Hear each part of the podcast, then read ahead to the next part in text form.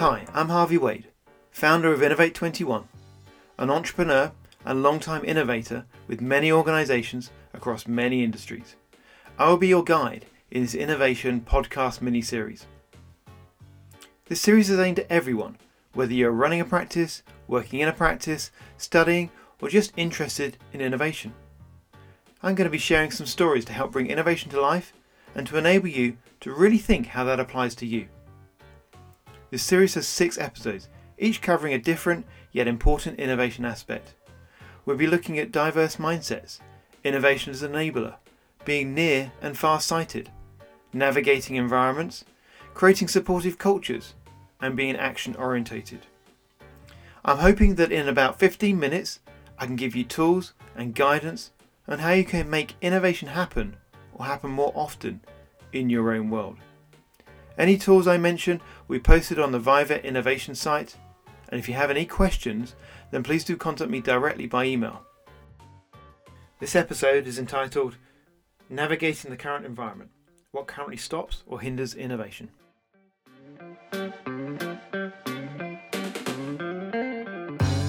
In our previous episodes, we have looked at diversity, strategy, innovation portfolio management, and we've really talked about the need for creating this bias for innovation projects so they stand a chance against the status quo of the business as usual.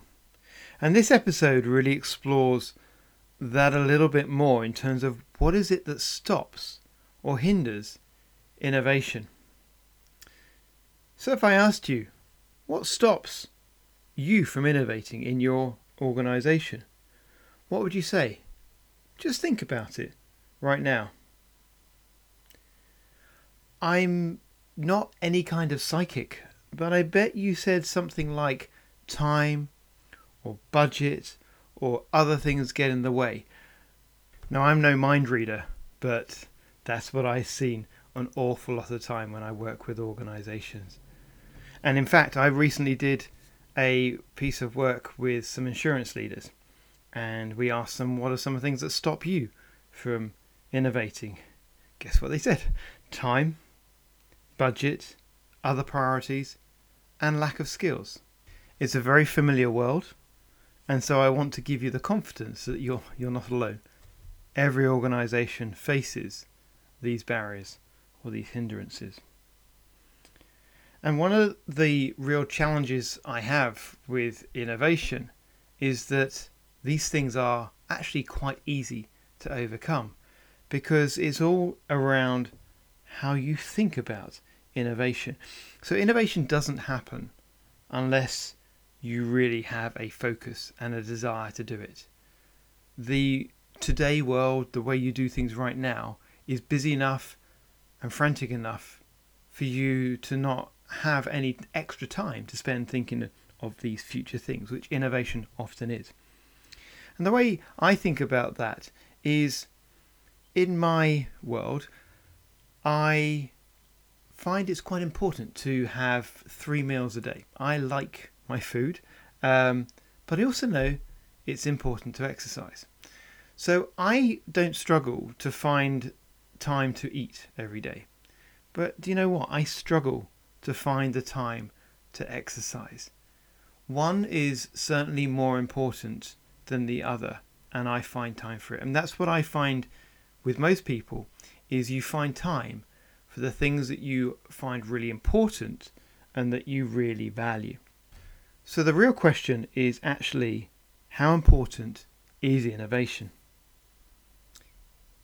And there's a great matrix called the Eisenhower matrix. And this puts a two by two matrix with important across one and urgent across another. This gives you a great four boxes to really consider how you respond to things. So if something is important and urgent, you should do it straight away. If something's important but maybe not urgent, then you should plan for it. If something's very urgent but not important, then you should probably delegate it to somebody else. And if something's not important and it's not urgent, then you probably shouldn't be doing it. And obviously, we're talking about a work based situation. So, what you really need to do to navigate the environment and change the position of innovation is making innovation both important and urgent. For those that are leaders in an organization or a practice, you actually have quite a lot of control over those limiting factors around innovation. So it really does come to a choice of this importance and urgency. The more senior you are in an organization, the more control and authority that you have. And so for me, that's why I feel it's really important that leaders understand and get their role around innovation because they are the ones that release and unlock the environment. You can do a lot of things, dare I say, at ground level, but if the leaders don't ever buy in, what happens is you end up doing a lot of hard work and probably not a lot of fruit for that labour. So, the question I would always try and ask for any leader, and if you're not a leader, this is a question you need to ask to your leaders, is Is innovation really needed? And I would be very surprised if, in these times, people said, well, no, actually, we don't need innovation. We're perfectly happy with the way things are and we're going to be okay.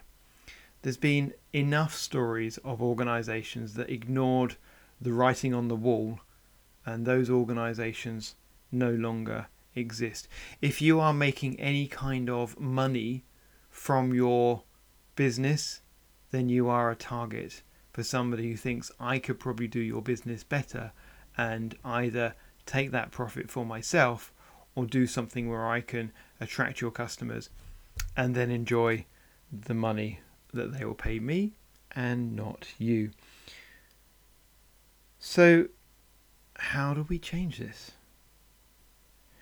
So, you need to really start demonstrating the importance of innovation. And it's actually fairly straightforward to do. In one of the organizations where we were running the innovation program, one of the key things we knew was to get leaders on board.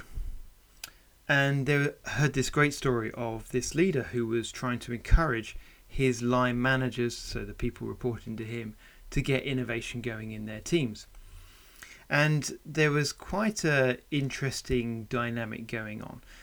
And what he would do is basically they would meet every week and they would normally talk about the normal points of agenda, what was happening, number of customers, any issues, any problems that they need to deal with. And then he threw in the killer question.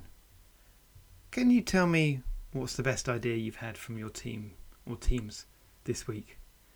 And there was this tumbleweed silence. So he asked the first guy, and the guy went, um, Let me come back to you on that. And then he asked the next person. They went, oh, um, "Okay, I, I have maybe this idea." And he went, "Oh, okay, that's okay. That sounds interesting. Come back to me and tell you, tell me how you got on with that." Next person, I, I don't have any new ideas coming from my teams. I don't have any ideas. And there was this kind of embarrassment of blankness from the most of the the leadership team. And so he said, "Well, this isn't actually great. If we don't have any new ideas, then I don't think we're improving as an organization, and that worries me. So the next time we meet next week, I'd love you to bring, you know, the best idea from your teams, and we can just share it and discuss it because I think that'd be really encouraging. So, what do you think that did? That made every one of those leaders go, right, I need to find ideas. So they then went to their teams and they said, right, I need to hear what your best ideas are and they had that same probably embarrassing conversation where people said, "Well, actually, I, I don't have any new ideas because you just asked me to keep on doing doing the current work, and I haven't got that to talk about." So that went down the next level, and eventually it got down to people saying, "Well, yeah, here's the ideas we've done. You just never asked. This is what we've done," and again, it's brilliant. And so then started to flow up the line, and then so they had the next team meeting, and somebody said, "Well, this is my idea." Um, and this is what we did. So he was able to then take that to the his leadership team, and they met then the next week, and not everybody had an idea because oh, you won't really ask about that? We won't have time. But he did. And actually, they created this pattern of what he asked for started to demonstrate what he valued. And what you spend time on is what you value. And this value of I want to hear what your ideas is started to flow down the organization. And people realized that, okay, you do value me for the work I'm doing now, but you also want to hear about my ideas, the things, how to improve things, how to make things better, how to do things differently. And that encouraged everybody to start thinking about ideas or to work with others who had ideas to make those ideas happen. Just a very simple conversation. So I'd really encourage you to really think maybe you don't have managerial responsibility. Maybe you're not a leader, but I bet you probably work in a team. So, how could you encourage your team to come up with new ideas? How could you find some time? In my experience, most leaders, most managers are very happy to hear of ways to improve their teams. You just have to make sure you ask at the right time, not obviously when they're maybe in the middle of dealing with an animal or an owner who might be having a slight panic. That's probably not the time to suggest a better way of doing things.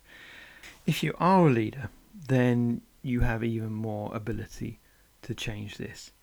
So start to really think about what are you interested in? What is your interest? What are you up for solving? We're going back to that you know, strategic focus areas.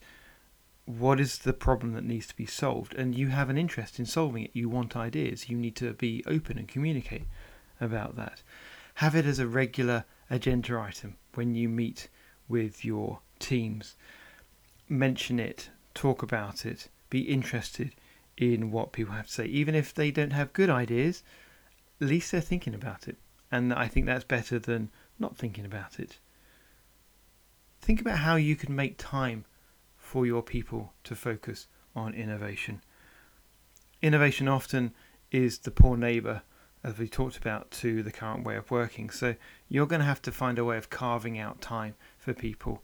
That might mean giving people longer lunch breaks. It might mean you have a focused time on innovation, maybe one day a month, which doesn't sound an awful lot, but it's a start. There are ways of doing this.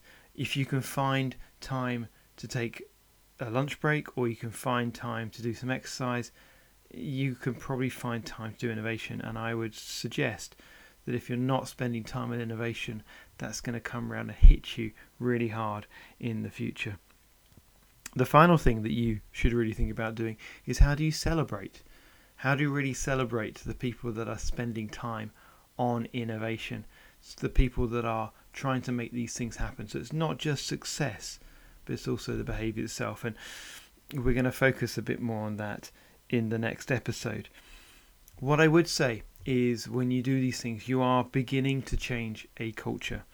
You're beginning to create a different environment where innovation is not something that happens by accident, but it's something that is purposeful and something that is going to start delivering real value to you. So, just to summarize this episode, consider what things stop or hinder innovation in your organization and what you can do about it. Take that time to consider it.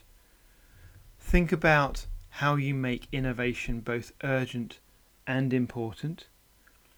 Consider those small changes that you can do to really demonstrate how important and how urgent innovation is to you. Your interest, making sure it's a regular communication point, celebrating it, and celebrating the people that are trying to make it happen. This is how you will start to navigate your environment and overcome the barriers that are currently stopping or hindering innovation. We'll be exploring this deeper in the next episode, which is entitled Creating Supportive Cultures. What are the outcomes and behaviours needed to create an innovative environment? This brings us to the end of this episode. Thank you for listening. If you have any questions, any thoughts, Any comments, then please do email me at harvey at innovate21.co. Love to hear from you. In the meantime, look after yourselves and see you next time.